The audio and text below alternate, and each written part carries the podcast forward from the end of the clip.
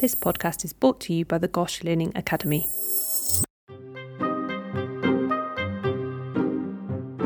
Hello, and welcome to Master the MRC PCH. In this podcast, we tap into the expertise here at Great Ormond Street Hospital, giving you an overview of a topic on the RCPCH curriculum. You may be revising for an exam or just fancy brushing up on a need to know topic. In this episode, Dr. Maria Gogou, a senior clinical fellow at Great Ormond Street, will be interviewing Dr. Robert Robinson, one of the paediatric neurology consultants at GOSH, about infantile spasms. They will cover common clinical features, clinical assessment and useful investigations, as well as treatment, corresponding to the neurology section of the MRC PCH curriculum. We hope you enjoy the episode.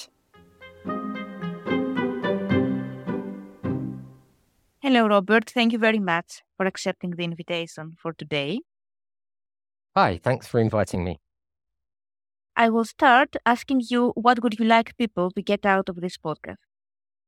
So I I guess the primary thing I'd like people to be aware of is the existence of infantile spasms and to really think about spasms in infants presenting with unusual movements, particularly unusual movements in clusters, because I, I guess the biggest concern is that spasms are missed, particularly early in their course. So I would just hope that people will think of spasms and therefore be more likely to recognize them if they present in unusual or subtle ways. I have always thought that infantile spasms are an urgent neurological condition. Why is that? So, infantile spasms are generally thought of as a fairly archetypal example of an epileptic encephalopathy. Now, the, hmm. the concept of an epileptic encephalopathy is still quite controversial, but it's essentially saying that the epileptic discharges themselves, as well as the seizures, are felt to be having an impact on the child's cognitive and developmental outcome. And it follows from that that early treatment and improvement of seizures and the EEG is likely to have a positive outcome on longer term, both development and seizure outcome. Now, if that is correct, then there is an urgency to treat in the sense that the longer the seizures and the EEG abnormalities are left untreated, the greater the potential impact on both developmental and seizure outcome is likely to be. There is some evidence to support that, but I would just highlight the fact that it is still quite controversial and it is difficult to quantify exactly the impact of both EEG abnormalities and seizures themselves on the longer term outcome. And it is still more likely that other factors are probably more important, which we'll probably talk about. But there is general agreement that gaining early control of seizures and starting treatment as soon as possible will improve the longer term outcome. I see. So it's crucial to recognize infantile spasm. I think most people, most healthcare professionals, are familiar with infantile spasm manifesting as uh, flexions or extensions of truncal and proximal muscle. However, in some cases, semiology can be really variable. So, could you please give us some examples? Yes. So, so spasms can be very subtle, particularly early in the course of the condition. So they may present as what appear to be just subtle jerks of the limbs or subtle head nods, which may only be apparent in certain positions. So if the child's lying down, they may, may be less apparent. If the child's sitting up, they may be more obvious, but they can be very subtle.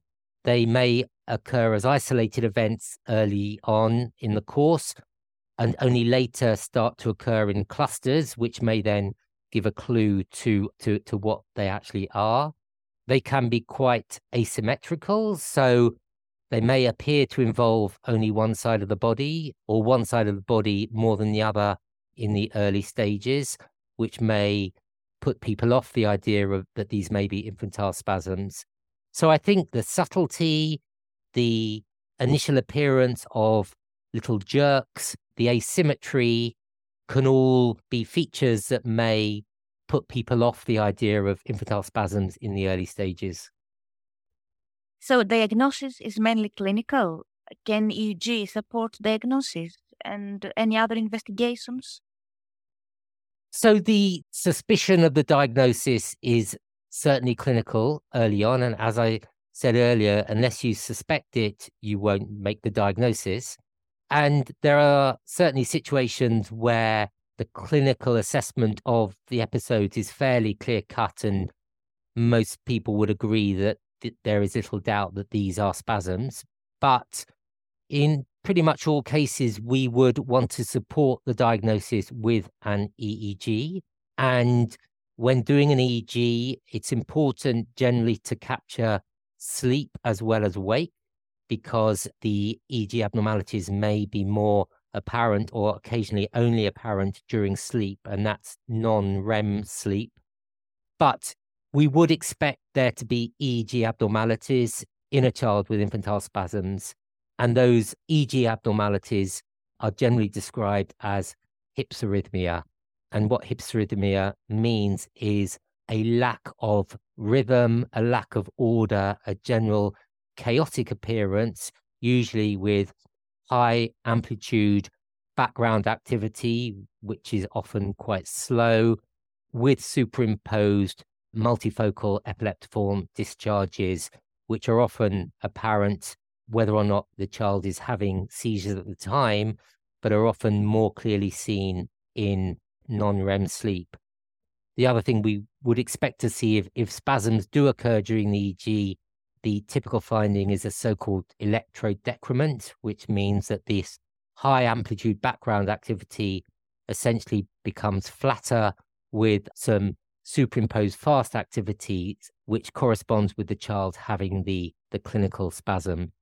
So some EEGs will have all of those features, and there is no doubt about the diagnosis. But quite often, not all of those abnormalities will be present.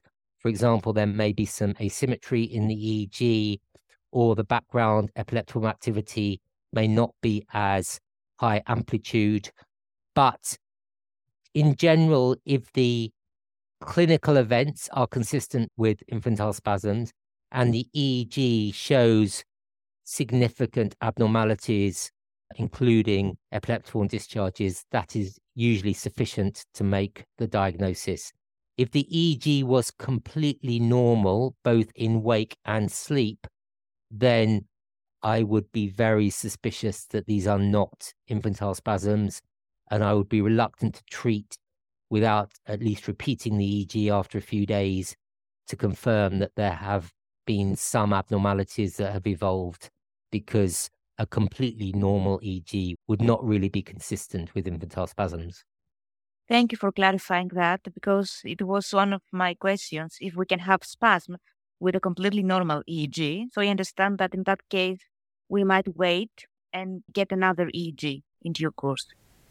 Sure. I think it is feasible that very early in the in in the course, it may be difficult to pick up some EEG abnormalities, but as long as you include sleep, non-REM sleep, and if it remains completely normal, say after three to four days of these episodes occurring, then I think you can pretty much exclude infantile spasms. And when we examine a baby with infantile spasms, what is really useful from a clinical examination point of view? So, like any child presenting with, with early onset seizures, it's important to look both at the developmental aspects of, of the child and any specific neurological abnormalities, which may include some focal abnormalities in terms of movement or tone in one area or generalized abnormalities such as hypotonia. I would certainly want to include head circumference to determine whether the head growth has been appropriate. I would want to look at visual behavior because visual interaction is often affected with the onset of spasms. But another very important area to look at is the skin. And this is when we're thinking about possible underlying etiologies of infantile spasms, and that would be tuberous sclerosis. And therefore, we would want to examine carefully for particularly any hypopigmented macules on the skin, which would give an indication of potential tuberous sclerosis. And it is always best to do this with a Woods light, which is an ultraviolet light, which will show up hypopigmented macules much more clearly than natural light. Another part of the general examination would be looking for any distinctive features, as infantile spasms can be associated with chromosomal abnormalities such as Down syndrome and other genetic syndromes for which there may be clues in the general appearance of the child. I would also want to be alert to the possibility of any metabolic disorders. So there may be clues such as hepatosplenomegaly or skin abnormalities that may point towards a metabolic disorder. Yeah, that's very useful. And what about the medical history? Are there any aspects which are particularly significant when we take history from the parents or carers of a baby with infantile spasm? So, again, thinking of the, the possible underlying causes, of which there are many, but one significant group of children would be those with a early hypoxic ischemic brain injury. So, birth history and pregnancy history and early neonatal history are very important to determine if there are any indications of an early hypoxic ischemic insult. Also, antenatal or perinatal strokes. So, again, there may be some evidence pointed towards that from the early history. I think it's important to, to ask about the developmental history prior to the onset of the spasms because there are many causes of infantile spasms in which there will be some early developmental delay prior to the onset of spasms, whereas in some other causes, the development is reported to be normal until the onset of spasms, when there may be then plateauing or even developmental regression. So, early developmental history is important. Family history, as in all children with epilepsy, is important as there are many genetic causes of epilepsy, including some which can present with different severities in different family members. So, any other family member with a history of epilepsy or developmental delay may be relevant to the diagnosis in this child. Okay, so developmental assessment is a really significant factor. And what about neuroimaging? Do we have to request an MRI scan for all babies with infantile spasm? The simple answer is yes. So, any child presenting with seizures in the first year of life and infantile spasms generally present between three and 12 months should have neuroimaging. So, the reasons for doing an MRI would be looking for possible clues in etiology. So, there may be evidence of an early hypoxic ischemic brain injury or a perinatal stroke there may be evidence of a developmental brain abnormality, such as a, a neuronal migration disorder, where the brain has developed in an unusual way, or there is an abnormal development of the cortex.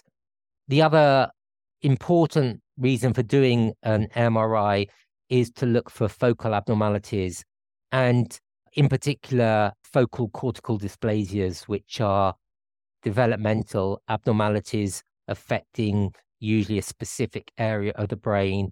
And these are a common area for seizure onset in a number of different epilepsy presentations. But it's important to realize that infantile spasms, although these will often appear very generalized and the EEG will usually be generalized, even if there are no focal elements to the seizures themselves or to the EEG, it is still possible that there is a focal underlying abnormality, such as an area of focal cortical dysplasia.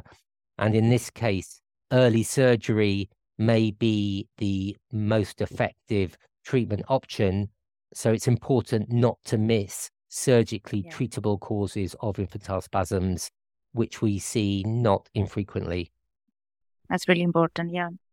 And although sometimes uh, infantile spasms can be very typical, there is a number of other situations which need to be differentiated, like sudden attacks, for example, in a baby, or gastroesophageal reflux. What do you think? Is it difficult in some cases? Yeah, so because spasms can present quite subtly early on, they can be mistaken for other causes of abnormal movements, or other abnormal movements can be mistaken for spasms. And as you said, shuddering attacks can sometimes look like spasms. Benign myoclonus, particularly benign sleep myoclonus. So these are are are jerks that occur often in infants as they drop off to sleep or wake up or even during sleep. They can sometimes have a similar appearance to early spasms. Colic is a kind of classic differential diagnosis, I guess. So a child presenting with recurrent episodes of colic can sometimes have similar movements to infantile spasms but I, to be honest, I'd be more concerned the other way around that a child with infantile spasms is mistaken to, mm-hmm. to have colic. That's probably yeah. the greater concern. And there are some other benign movement seen in, in, in infants. I mean, even a, a marked Moro reflex can sometimes look like a spasm, but it should be fairly easy to, to differentiate between something that is provoked by a movement and something that occurs spontaneously, particularly once it's occurring in clusters. And what about treatment? I mean, the standard treatment is the combination of vigabatrin and steroid, the gold standard, we would say. I would like to ask whether we necessarily have to start all babies on this combination from the very beginning, or is there any room, perhaps, for individualization in the treatment? Yeah, so you're right. The treatment in infantile spasms have been looked at quite extensively and probably investigated more than treatment for most other specific epilepsy syndromes. And that partly reflects the, the importance of early treatment. And you know, the early evidence, particularly from studies like the, the UKISS study, which was the UK infantile spasm study, showed that of the two main treatments, which are essentially steroids or other hormonal treatments, and vigabatrin, that steroids in general are more effective than vigabatrin, although both treatments can be very effective. And then the, the subsequent study called the ICISS study, International Collaborative Infantile Study, looked at whether combination therapy with both steroids and vigabatrin used at the same time were more effective than single therapy with steroids. And it was shown that combination therapy at the onset produces an earlier cessation of seizures than, than monotherapy with steroids alone. So, in the majority of cases, we would recommend combination therapy as soon as the diagnosis is made with high dose prednisolone, which is used predominantly in the UK. In other countries, they, they use ACTH, which is given intramuscularly. But whichever steroid we use, we would recommend that is given in combination with vigabatrin.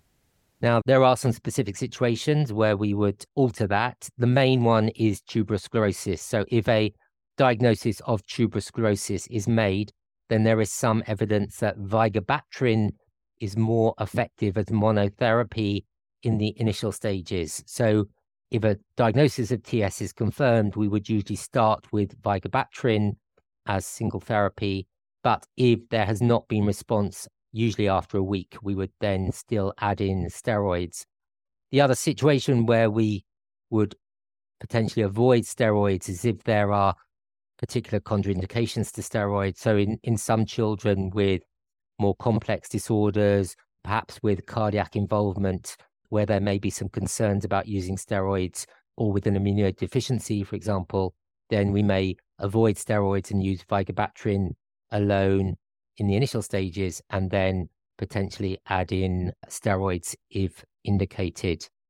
I guess the the other reason that sometimes vigabatrin may be avoided early on is in a child who has got a known mm-hmm. visual impairment preceding the onset of spasms, there may sometimes be justification in holding off on vigabatrin because if steroids or hormonal treatments were effective alone, then it may be possible to avoid vigabatrin and the potential longer term visual field deficits. But as I say, in most situations, we would use combination therapy at the onset. So, yeah, there are still some individual features which can be considered when deciding which treatment to start in Sure. these babies. And what about other adverse events from steroids and vigabatrin? Yeah, so it's very important when starting these treatments that we do have a detailed discussion with the parents about the side effects of both these drugs. So, steroids, as is commonly known, particularly high dose steroids, have a number of important uh, side effects that need to be monitored, particularly hypertension and increased blood glucose levels. And we would generally recommend at least weekly blood pressure and urine dipstick measurements for glucose to monitor these whilst the child is on steroids. There is the impact on susceptibility to infection, which we would always warn parents about, and particularly chickenpox. So, if a child has not had chickenpox, then it's important that parents are alert to any potential contacts with chickenpox so that treatment can be initiated early.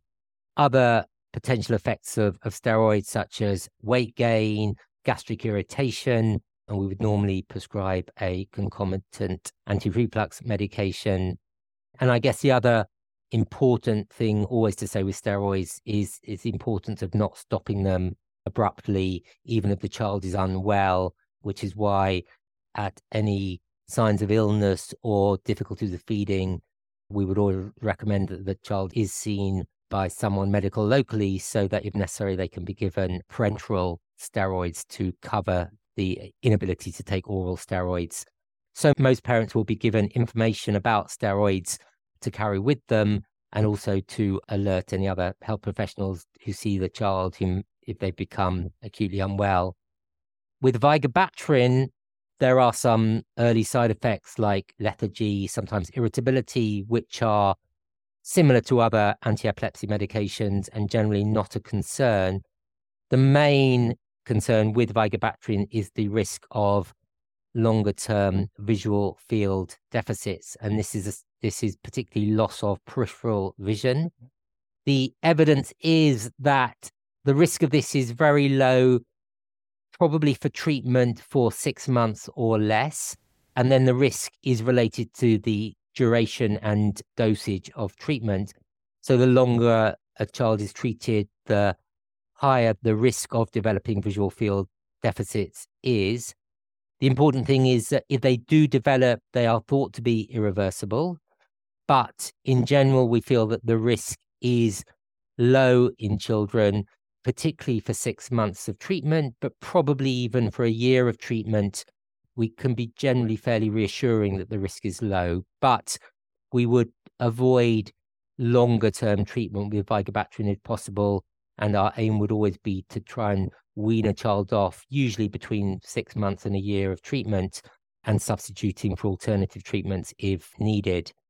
The other thing to mention with vigabatrin is that there is a proportion of children who develop some imaging abnormalities, usually affecting the basal ganglia, thalamus, brainstem.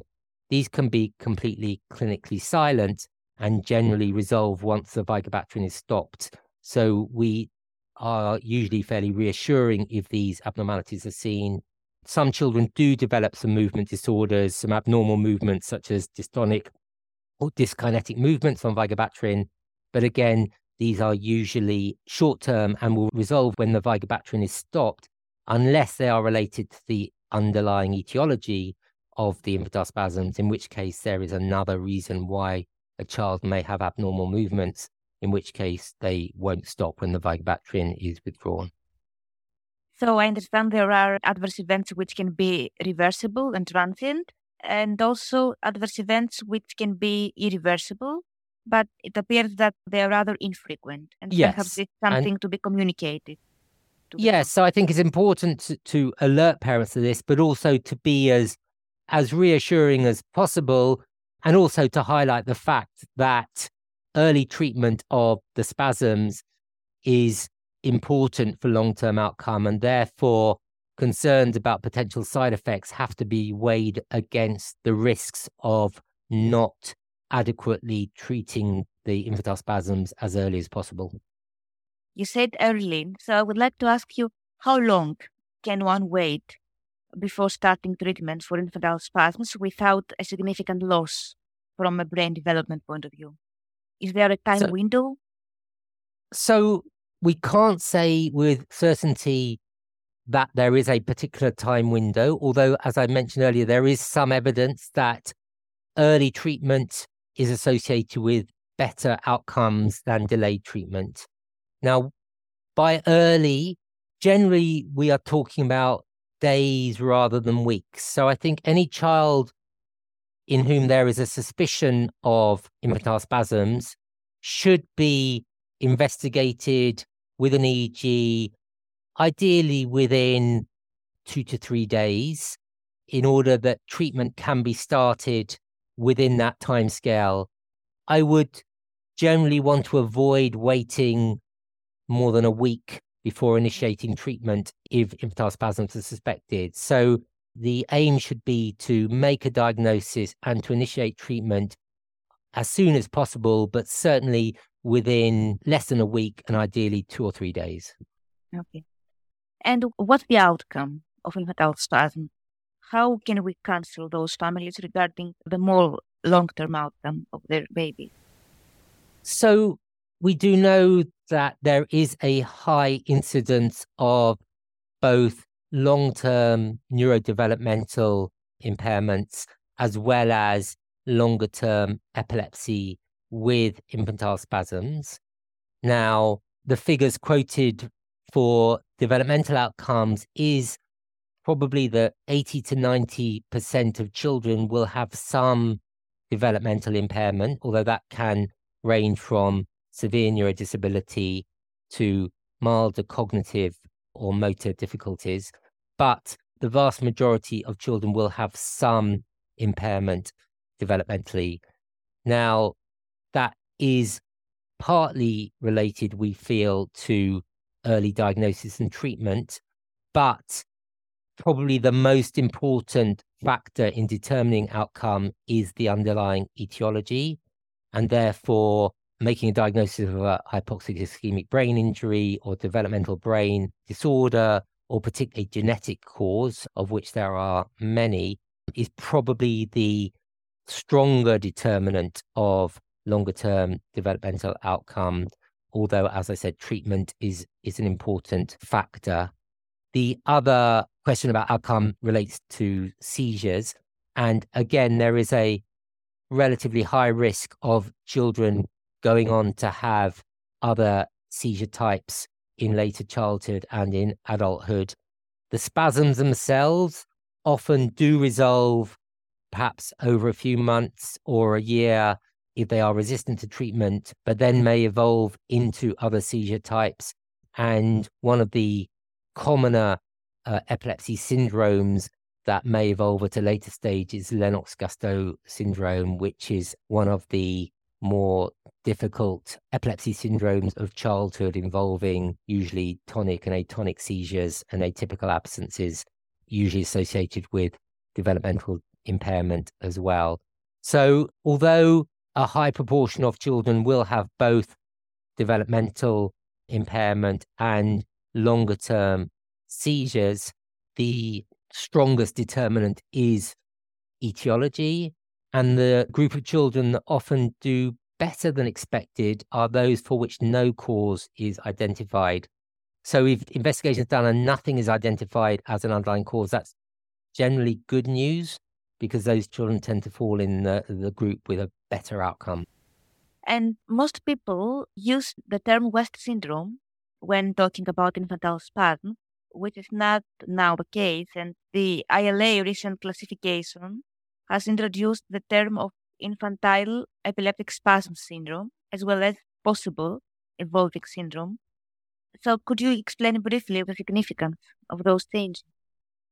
Yeah. So, West syndrome was traditionally used to describe the classic presentation of the combination of infantile spasms associated with developmental plateauing or developmental regression and the classic changes of hypsarrhythmia on EEG. So that trio of, of clinical features was described as West syndrome, and it was described by a GP called West, who described the syndrome in his own child.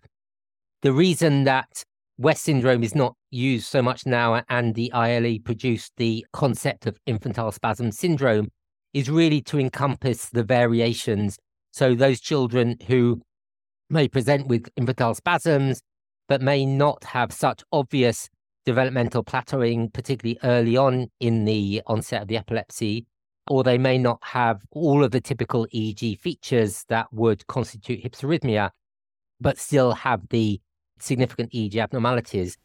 The concept of infantile spasm syndromes is essentially saying that those children who don't have all of the features but have spasms associated with significant EEG abnormalities and perhaps milder developmental plateauing should still be considered as having infantile spasms or infantile spasm syndrome and therefore should still be treated in a similar way to those children presenting with the classic triad. So it's really a broadening of the diagnostic criteria to incorporate the children with some atypical features, but to ensure that they all get treated aggressively and early and it has a clinical impact uh, from this point of view. Yes, because so, it, it ensures that, that children are not missed in mm-hmm. terms of yeah. diagnosis and treatment. And now some quick fire questions. Are there any classic exam questions that pop up about this subject? So I think that there are often questions focused on infantile spasms, particularly around the, the importance of clinical history and the examination really targeted at trying to identify the, the possible etiologies as we've discussed. So, so looking for features like early hypoxic injury or stroke and looking for features of tuberous sclerosis. So that is a fairly typical question. Are there any useful resources that you would recommend for infantile spasm?